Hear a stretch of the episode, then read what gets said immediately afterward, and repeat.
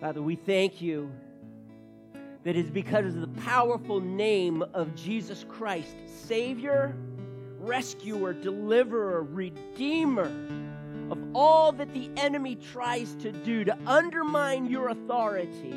Jesus Christ reigns supremely, and He's working all things together to bring glory to the Father. And Lord, I thank you that you, you, you've sent your Son Jesus. He accomplished this by the cross. And throughout our lives, He is redeeming one horrible thing after another. And He is setting us up to be able to reflect to Jesus, to God the Father, all glory and honor. And I just ask you, Lord, whatever we're facing today, no matter how hard, I ask you, Lord, that we would look to that powerful name of Jesus Christ. And to no other, Lord, I ask that we would find strength and help and hope in Him. He is the way, the truth, and the life. No one comes to the Father but by Him. And as we come to you, Father, now filled with life because we've trusted in Jesus. I just ask God that you would reign triumphantly, that every circumstance in our life, that we would see you triumphing in. That every challenge that we're facing, as we look to you humbly, we are going to see your grace poured out in abundance. Father, encourage us with this. Father, if there's any who are straying from your truth, I ask God, call them back by your Spirit in their hearts, Lord God. Call them back to you. Please, Father, this is who you are. Call us, you allow us to walk with you. You forgive us of all of our sins, and we get to rule and reign with you in this life and in the next. Mm. Father, your truth is so powerful. Your truth sets the prisoners free. Your truth allows us to walk in victory even when everything around us seems to be caving in. This is who you are, God. And I just ask, Lord, right now, as we look into your word, would you speak truth to our inner man? And I ask you, Father, that your spirit would speak so clearly and so specifically to our hearts. Lord, I ask, when we leave here, let's be changed because we've been in the presence of God and He has spoken through His word to us.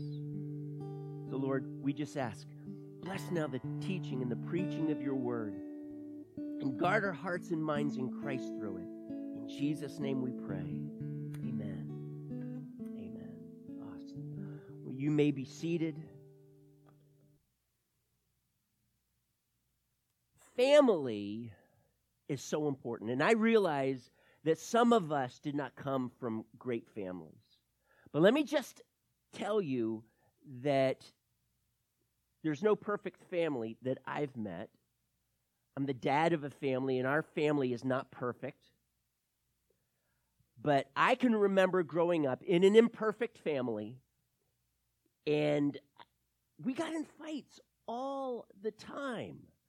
I can remember as a little kid, my oldest brother, there's, there's three bedrooms upstairs, and then there's a, a, garage that my dad converted into a bedroom for us four younger boys. So the, the, my brother and sister lived upstairs, and they kind of were close in age, and then the four of us were close in age. There was a four year time gap between those two groups, and then about 18 months to two years between each of the others, okay?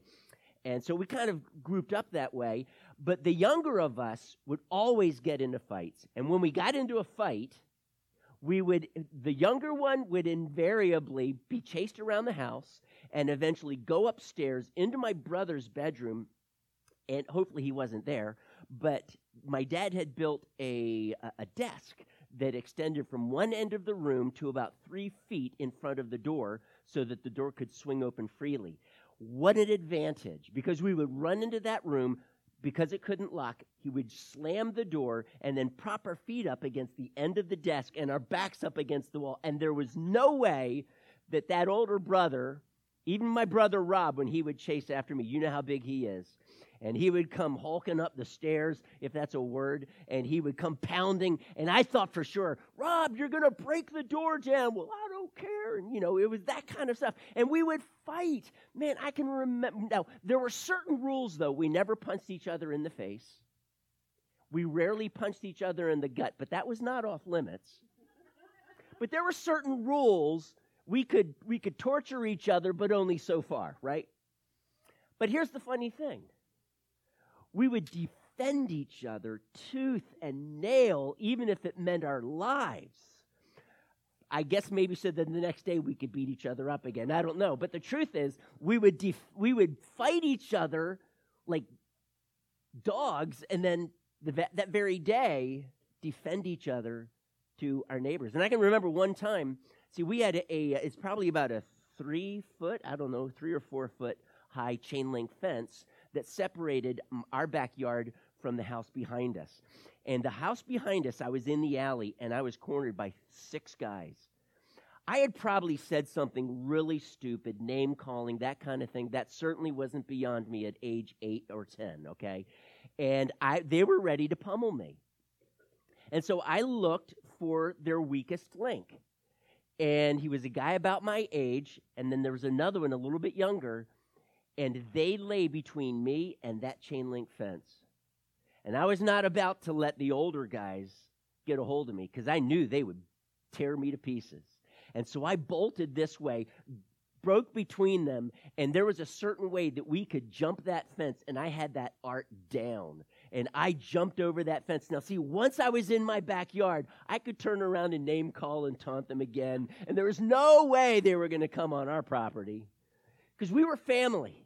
And by that time, and I would be yelling as I'm running to the fence, and my brothers would hear that. They knew Michael's in trouble again, and we're going to go defend him. And so they would come piling out into the backyard and kind of stand there next to me, and we're like, okay, we dare you. Man, what a dysfunctional family, right? No, the truth is, we fought, and yet we defended each other tooth and nail, even if it meant our lives. And as a spiritual family, we try to get rid of the fighting, right? But we defend one another. There's something about family, it's a metaphor that the Bible uses for the people of God. We are family. We are family. We're brothers and sisters. We talked about that a little bit last week and how it deals with us being agents of grace because God wants to dispense His grace through us as brothers and sisters. Today, a little bit more of a focus on being a mother and father in the faith. And all of this is because God has a goal, and that is to pour out His grace in all of our lives through one another. He did it through the cross. We trusted in Christ. He rescued us from our sinful ways and our tempers that made us want to beat our brothers up. And God set me free from that church. He really, I mean, there was a temper that your pastor had that was beyond belief. Oh my goodness. God had to set me free from that. But He did it by the cross of Jesus Christ and now empowers me, as He does with you, by the resurrection of Jesus Christ. That very power that raised Him from the dead is available to me to be able to walk in this thing called the Christian life in this way to, to be able to truly please and honor the God I serve and that rescued me and that rescued you. Now, we talked about the drama of grace. I'm going to read these verses again. Turn with me to Ephesians 3. We're going to keep coming back to this verse. I want you guys to picture this, and I want you to kind of see it in your mind. Because this drama of grace is not something that I'm just making up. The phrase is, but the picture is here in Ephesians chapter 3. And I need to grab my glasses. Give me a moment. All right. So, are you there with me? Ephesians chapter 3. I'm going to be reading verses 10 and 11, and then 14 and 15. Here we go.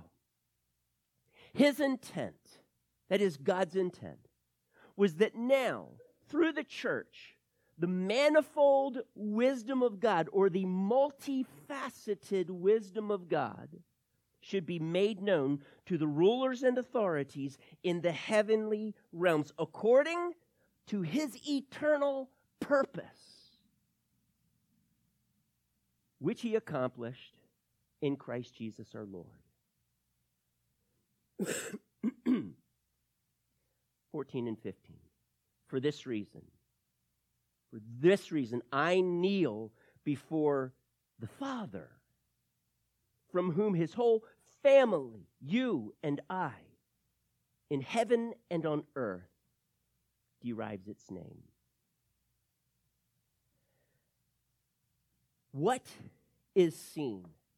This is Paul saying that the world has become a stage, if you will, in which God's intention is for the rulers and authorities in the heavenly realms to look down upon earth and see how God is working so many events together that they recognize his multifaceted wisdom. Multifaceted wisdom. I'm going to and make an analogy here. They're like, how many of you have ever done dot to dot before? Dot to dot. I, I grew up on dot to dot, all right? There was a time in which I was really bad, and I'll never show you those pictures. I got better at it. I want to show you something, though, because the dot to dot that we see are these dots are the events, the circumstances that happen in every single one of our lives. And some of those are horrible things, but some of them are a display of God's love to, towards us. It is so hard, though, for us to connect some of these dots. I want, you sh- I want to show you something here. Can you recognize what this is going to be? How many dots are there? There's nine dots. Can you see that? What do you think this is going to be when you're done? Somebody tell me. A sailboat. There we go. I've got another one for you. Are you ready? Here we go. Here we go. What is this? And don't tell me a thousand dots because you'd be right, but you have no idea. I still have no idea what it is. I Googled, I found this, and I was like, so I need someone to connect the dots because when I'm looking at this, it just looks like a bunch of nothing. All right? I, I would need to sit down and yes, with a magnifying glass because the, the numbers are too small for me to read, and I'd need to connect the dots. Maybe some of you can do that for us, and next week you, can, you know what the picture is. My grandson, Cooper, is five years old. He would not be able to do this. Now, we were playing hide and seek when he came over. We were babysitting, and, and my wife and, and, and May, I think, were out. They, they came in a little bit later, but I was playing hide and seek with them. And it was Cooper's turn. Now, we had counted up to 50, but Cooper can't count quite that high. So he could count up to 30. So one recommendation when I think when Julian and May came back is why doesn't he just count up to 30? And I thought that's not going to give me enough time because I, have I have this plan, okay? And it's a cool plan. And by the way, he never found me, okay? Just, just, just so you know, I, I hid so well. But he, uh, 30, that's not going to give me enough time. And so I said, Cooper, why don't you count up to 20 two times? That makes sense to me, but he got confused. He kind of counted up to 30 and 20 at the same time, and this is how he did it. 1, 2, 3, 4, 5, 6, 7, 8, 9, 10, but slower. 11, 12, 13, 14, 15, 16, 17, 18, 19, 20, 30, 40, 50, 60, 70, 80, 90, 21, 22, 23, 24. And so I heard him, and I'm starting to laugh. I'm, all, I'm, I'm in the closet, and I'm covered with a blanket, and it's dark in the closet, and the rule is you can't turn lights on. So I figured he's going to look in there. It's going to be dark. He'll never see me. But I'm laughing, and I'm going to be a dead giveaway if he, if he comes near me, okay? But Cooper would not be able to do this puzzling. And Cooper's a smart guy. Cooper is really good with his hands and making things. He's just creative, just really creative. Uh, but he wouldn't be able to do this because he can't count up to a thousand. Now, here's my point. I want you to imagine that you're like my grandson, Cooper. And in real life, your life is filled with a thousand dots. And some of those dots are hard times, they're struggles, they're hardships, and some of them are just amazing gifts of God in demonstrating his love towards us. And we're trying to make sense of this. And here's the truth. For most of us, we can't count past 30, much less up to a 1,000. And we can't connect all of the dots. But you see, here, as I read this passage to you, these dots, when they're all connected, form a picture that says the manifold wisdom of God. Now, do you understand this analogy then? All of these struggles and displays of God's love and all of these points, all of these dots, when they're properly connected, display this amazing, multifaceted wisdom of God. These dots, when properly connected, show us a picture of God's wisdom. But who views this display in what I'm calling the drama of grace? Who sees it? Do you and I see it? Is God's intent so that through the church, the manifold wisdom of God should be made known to all of you? See, no, because we can't connect the dots. It is revealed to the rulers and authorities in the heavenly realms. They're probably a little bit smarter than us. Now, my take on this is not that it refers to all the demons and all the angels. Rulers and authorities would not include all the angels and all the demons. The heavenly places is the spirit realm. You can do your homework if you want. You can look up that word. It's used five times in the book of Ephesians. Sometimes it refers to the place where Jesus is seated at the right hand of the Father, and other times, like in chapter 6, it's the spiritual forces of evil in the heavenly realms. It's the spirit realm, angels and demons, but specifically the smart ones, I guess, rulers and authorities, and they can connect the dots. And even the demons of hell look up, look out upon this world and all the stuff that they are trying to do to mess it up and to pull you from God and cause you to doubt Him and cause you to question His love. They look out and they see how God is weaving and, and, connecting these dots, and, and they're like, wow, that is so wise. Even the angels, they worship him. God, you are so wise. The wise and eternal God. See, they can do it, they can connect the dots, but we can't. They're able to grasp God's wisdom because it's not beyond them, but it is beyond us. They're a part of what's going on here on earth. They're a part of it. They're behind, we don't see them, they're behind the scenes. But God is working and connecting these dots together, and they get the picture, but we don't. So, what is it then as this display of God's grace with us going through trials that cause us to look to God and cry out to Him, Help me, Father? Because that is God's heavenly goal, isn't it? He takes a rebellious, independent person like me and trains them to become a completely dependent child of God. That's what he's doing in my life. And I talk that that's different than our earthly fathers who take a completely dependent child to train them to become independent.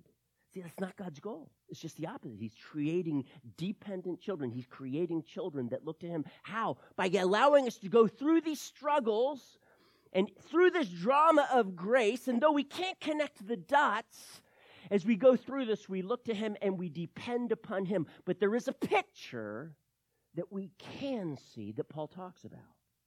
It may not be His manifold wisdom, because that's a thousand dots that, like Cooper, we just can't connect them. But we can grasp something here. It may not be His manifold wisdom, may be beyond us, but there's something we can grasp and I want to connect this now to not just brothers and sisters, but now to this concept of family in mothers and fathers in the faith. But look there with me. Right here it says,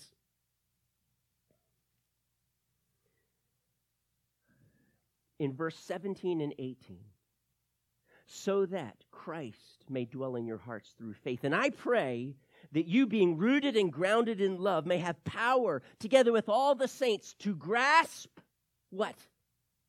His, his manifold, multifaceted wisdom, connect all of the dots, no, to grasp something else. How wide and long and high and deep is the love of Christ? and to know this love that's beyond understanding, that's beyond knowledge.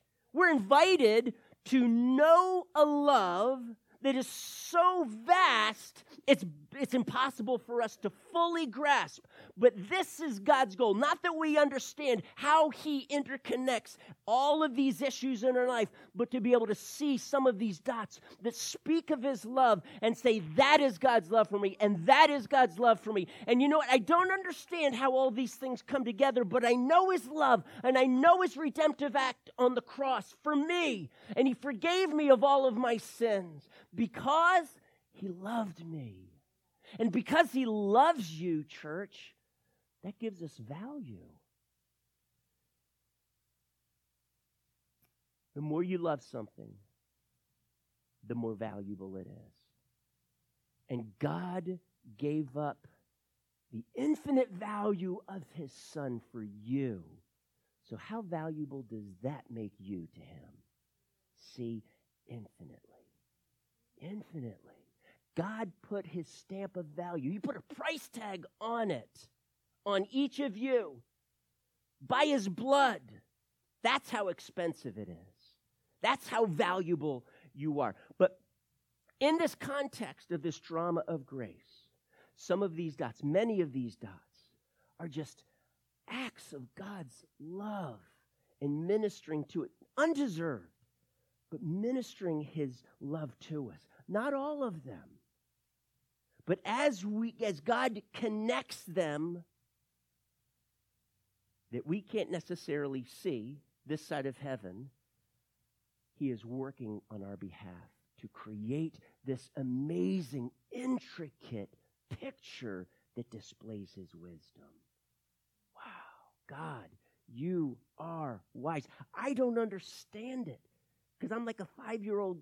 I can only count up to 30, not a thousand. But you see, God says you, don't have to do that.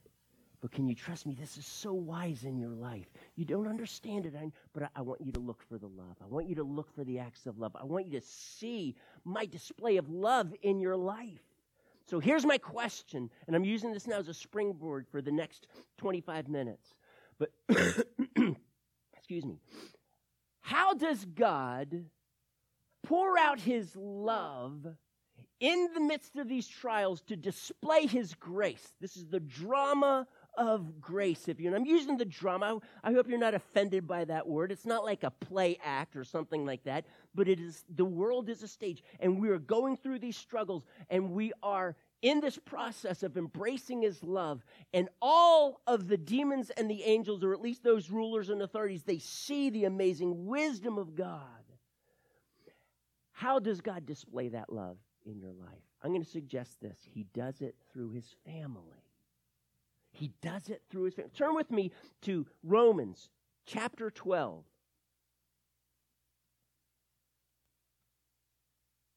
Romans chapter 12. And in verse 10, you may not see it in your Bible, so I'm going to help us. I'm going to read it and then explain it. But in verse 10, it says, Be devoted to one another in brotherly love. Be devoted to one another in brotherly love. Now, I think you can see the brotherly love, but there's something you may not see. Be devoted. That word is a uh, it's an interpretive translation. In other words, it's not literal. The literal translation would be have family love for one another. Philos storgos, it says. You're familiar with Philadelphia, philos, love, storgos, family So love of family or for family. And so Paul it's translated be what? Devoted. Interesting. Because devotion is best seen in the picture of family. We are devoted to one another in our physical families. And I'm going to tell you, church, we together as the family of God, we are devoted to one another. I'm devoted to you. And it's not just because I'm your pastor, but because I am part of your family. Like it or not, I'm a family member. And I might come over this afternoon. Just kidding. But I'm a part of your family. And you know what? There are quirks in my life, and I've told you about some of those, right? I have a tendency to talk during movies. I don't like it necessarily. I have a tendency to, dr- yes, my family is saying. I tend to drum. I sit in a little rocking chair. And it's not because I'm old, it's just, anyway, I like sitting in this rocking chair. And I tend to drum on it sometimes. And my wife will graciously say, Mike, hun? Oh, right, sorry. And within five seconds, I'm doing it again, right? And, and it's not to irritate them, okay, family? It's not to irritate you. I, I, I, when I was a kid, I would drum on the dining room table like this. And I would just drum. And, and my dad would say, Michael. But there are quirks about me, just like you. Come on now. If we took the mic around, you all have quirks. I can guarantee it. You all have quirks. And if you don't see them, some of us will tell you what they are. No, I'm just kidding. We won't do that either. But the truth is, we have quirks. But you know what? We love one another anyway. And we can see past those quirks. Why? Because we are devoted to one another. Now, I'm going to suggest not only are we devoted to one another, but mothers and fathers especially are devoted to one another. I, I, I want to tell you what, when I have the privilege as a dad to see this little tiny baby from the moment that he or she is born, and I hold them to be able to love that child, care for that child, provide for that child, serve that child in so many ways, and to be able to see them grow up and whatever God has for them in their future children, marriage, jobs, how they impact people, how they make disciples. And you know what? To me, that is just absolutely amazing that I get to be a part of that. And I am devoted as a dad to my kids. And my wife, equally or even more so, devoted to our children. Because that's what family is. I want you to see something here Turn with me if you would.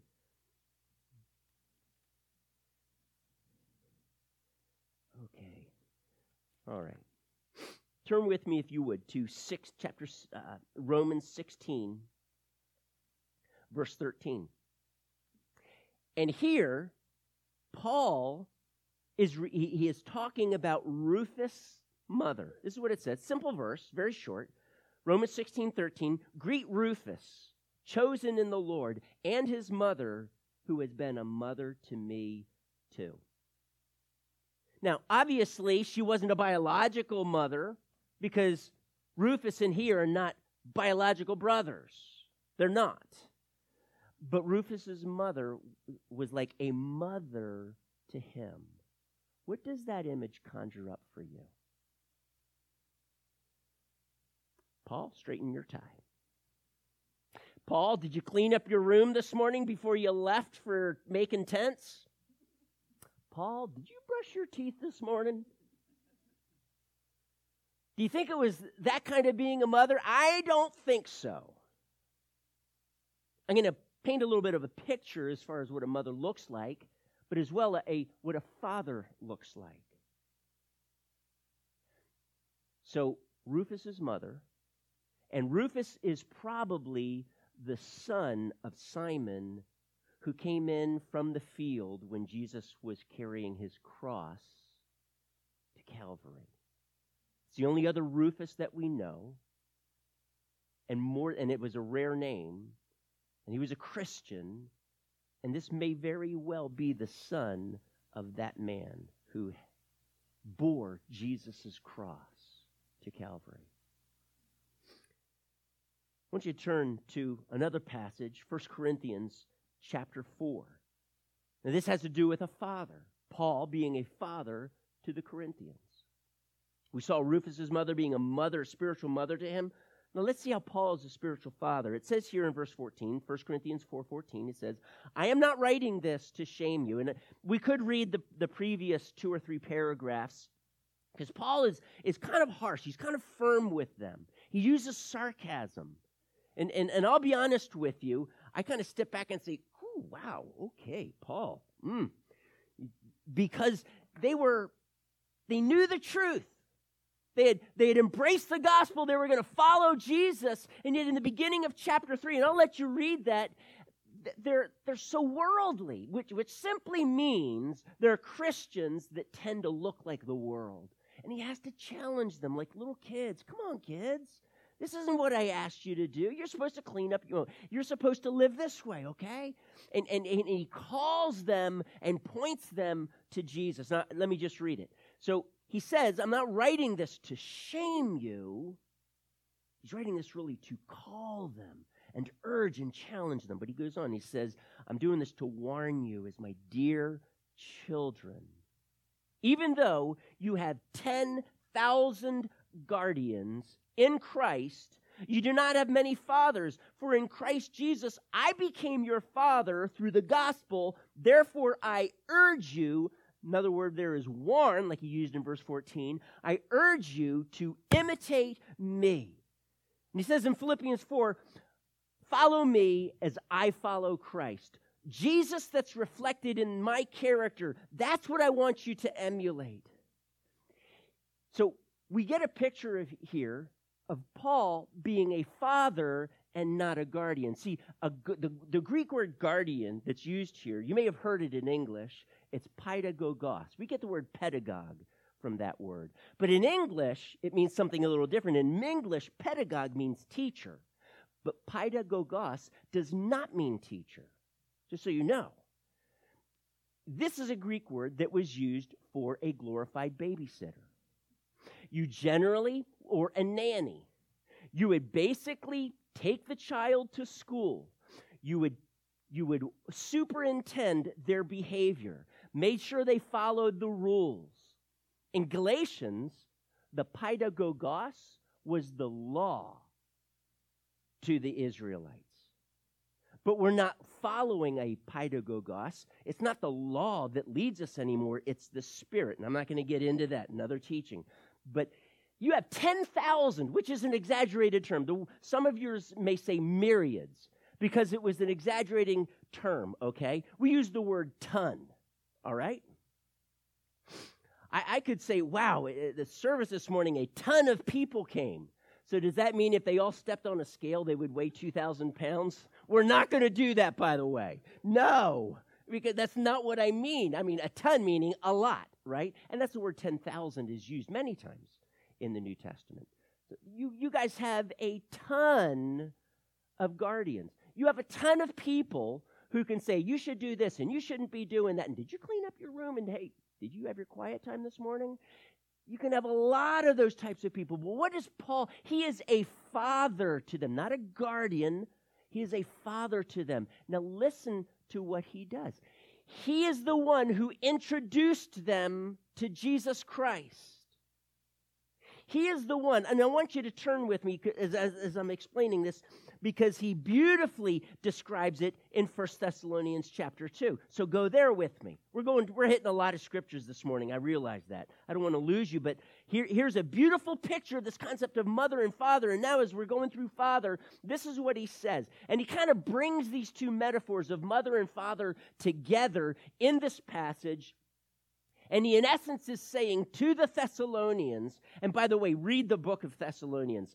Uh, what a beautiful testimony of what God did in rescuing them from idolatry and bringing them. I mean, so much so that they were so transformed, they became models uh, for the other Christian churches throughout the region. And anyway, he, he uses the metaphor and he says, I, we have been like a mother to you, and we have been like a father to you not a pedagogos, not a superintendent, not a glorified babysitter or nanny.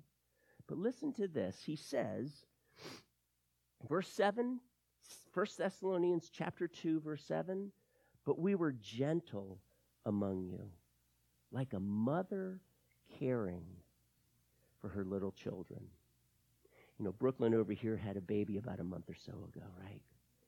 And, and I have a report that she is an absolutely amazing mother. And I'm sure that she loves that baby. When that baby wakes up or makes a peep in the night, she probably wakes up and checks, okay, you're, you're still breathing. I can go back to sleep now, right?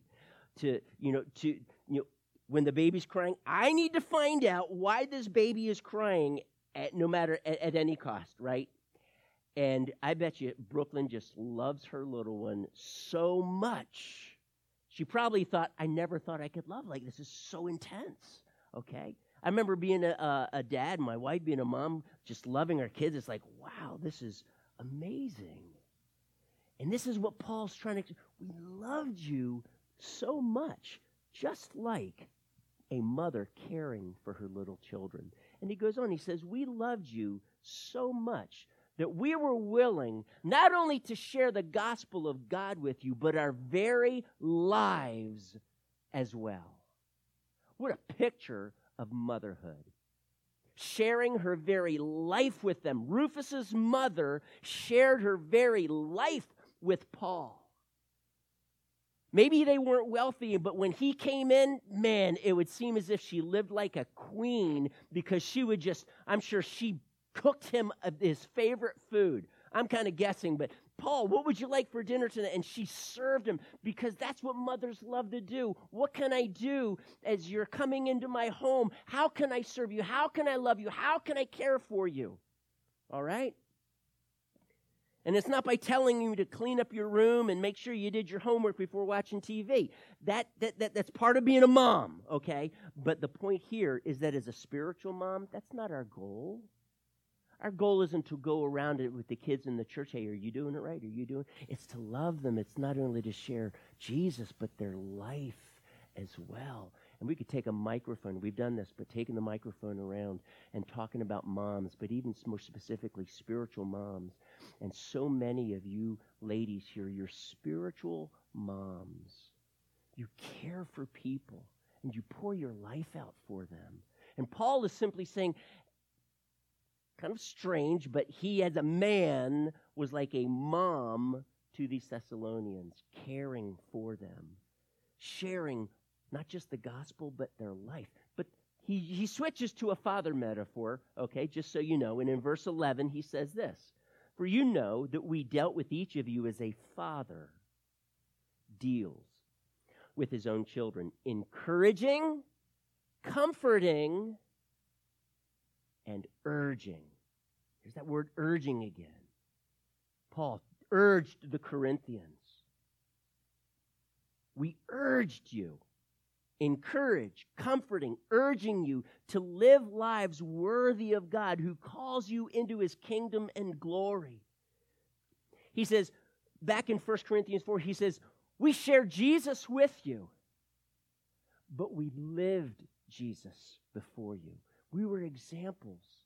And in verse I didn't read, he says, I'm going to send Timothy, and he's going to tell you how we've lived. Because a picture is what they were needing. They needed to see Jesus in the flesh. They needed to see how he would live. And the best way to do it is find these fathers and mothers in the faith and see how they walked as examples, as a spiritual mom, as a spiritual dad, in sharing the word. But living the word, living Jesus, people seeing Jesus in you, that's how you can love and care for people and be a spiritual mom and a spiritual dad. That is how you, as moms and dads, as us older people, loving and caring for one another, especially the younger, we can now have Jesus loving through us. Okay? Not with a bunch of rules, but showing them Jesus in us. One of the best ways is through hospitality. My wife is so good at this. That's actually how we met Mickey Lana for the first. Well, actually, she was my kid's ballet assistant ballet instructor, but we had her into our home, and we just loved Mickey Lana. She was 18 years of age, I think, back then. That was that was a few years ago, and and so here here here she is now, a, a part of our church, and she has her own kids. And some of them are 20, 20, 20, 20 how it? 20, 20, okay. Oh, hello. 21, there we go, 21. Sorry, I didn't mean to overlook you. A few years ago. Wow. And, and you know what?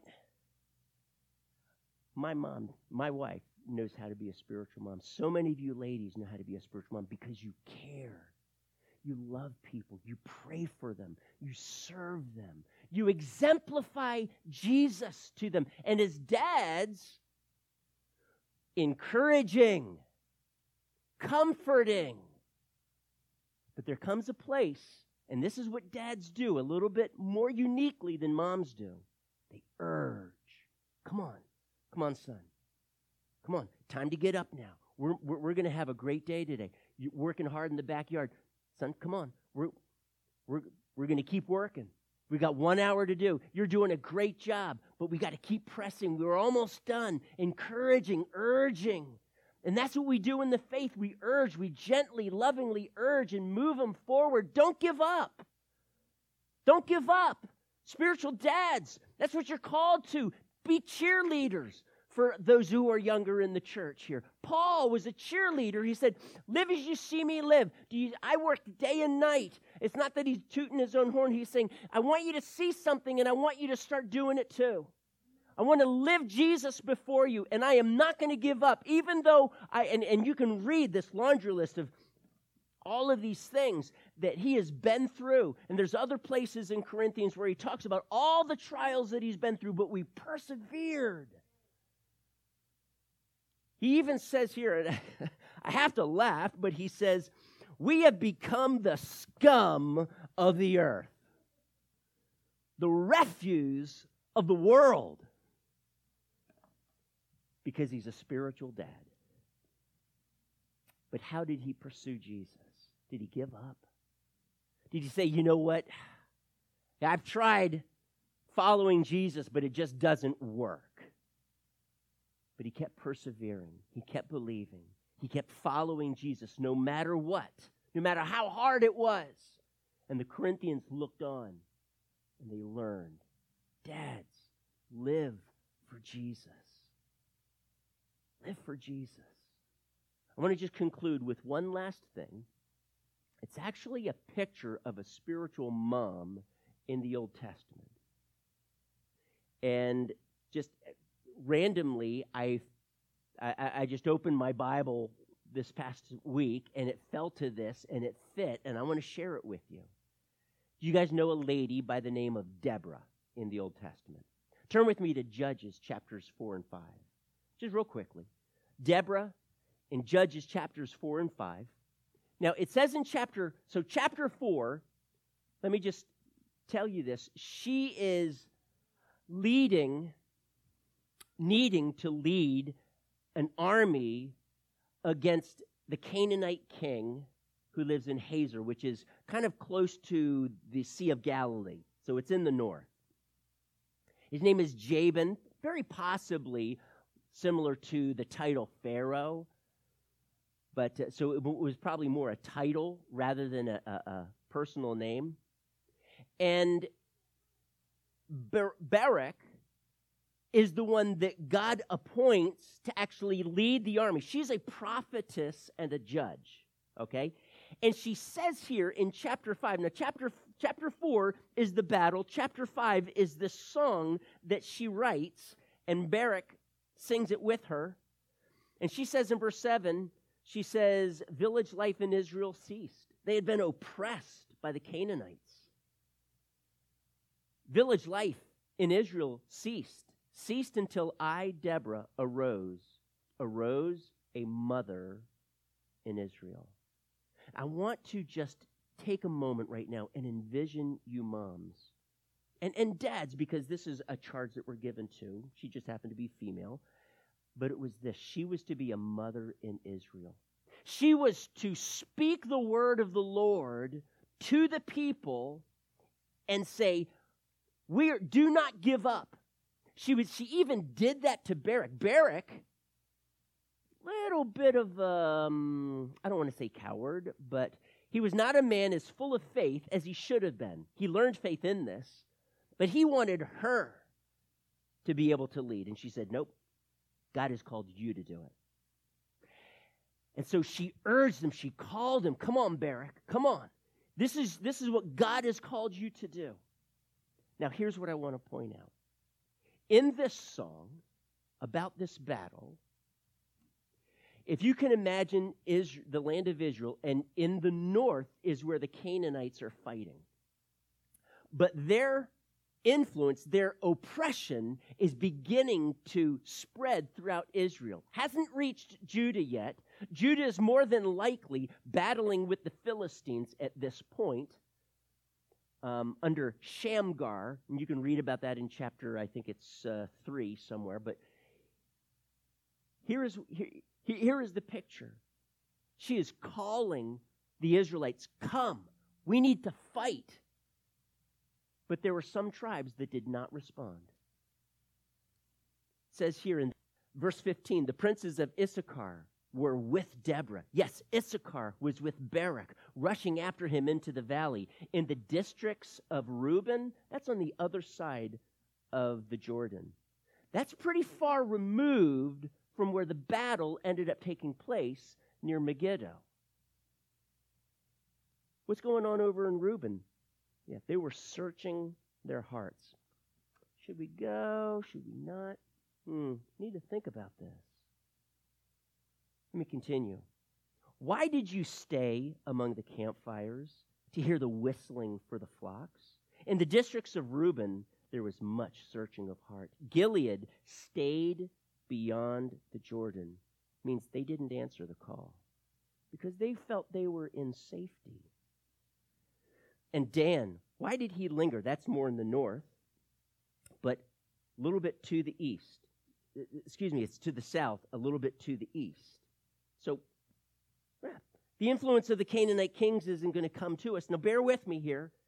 Asher uh, and Dan, why did he linger by the ships? Asher remained on the coast and stayed in his coves. Again, they're in the north, but they're a little bit further to the east as well. They feel that they're out of harm's way. The people of Zebulun risked their very lives. So did Naphtali on the heights of the field. Curse Meroz, verse 23, said the angel of the Lord, Curse its people bitterly because they did not come to help the Lord, to help the Lord against the mighty. Here's my simple point Moms and dads, we are in the process of this vicious battle and it is our job to call the others into this battle. And I'm going to tell you that though you may not be a part of the problem that's going on, as the family of God, we are committed, we are devoted to one another. And I'm going to tell you this when the enemy comes and he starts warring against families and individuals in the church, all of us, as much as we can, seek to come and aid and help. Because if you think that you're safe and you're not going to be impacted by this problem, think again. If Canaan, if these Canaanites had not been, if their efforts had not been thwarted, if they had not been defeated by Deborah and Barak, their influence, their oppression eventually would have crossed the Jordan. And then Reuben would have thought again, maybe I should have helped.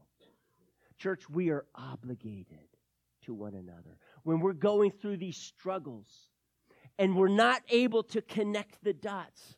As we can, we help one another. But moms and dads, we are the ones. We bring people in. We seek to, to rally them. We seek to be aware of struggles that are going on and how we can be praying and we are the ones who rally the troops, if you will. And we are the ones that God desires to pour His love and His grace through in this drama of grace.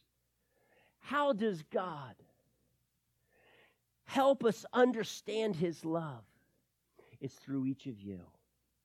It's through every single one in this family that's devoted to one another.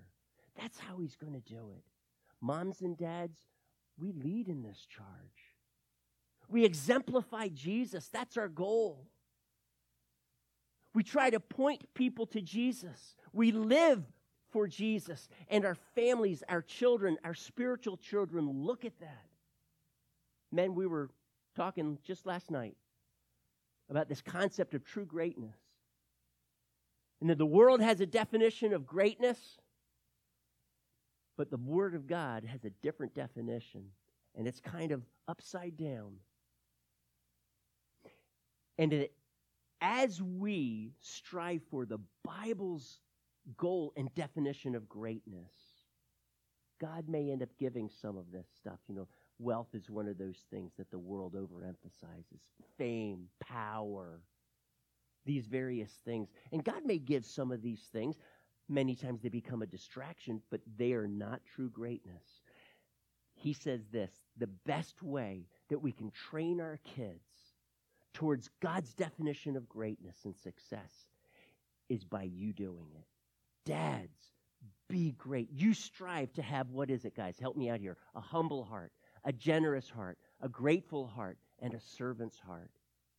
Jesus living through you transforms you so that you become this image of a humble man, a generous man, a grateful man, and a servant.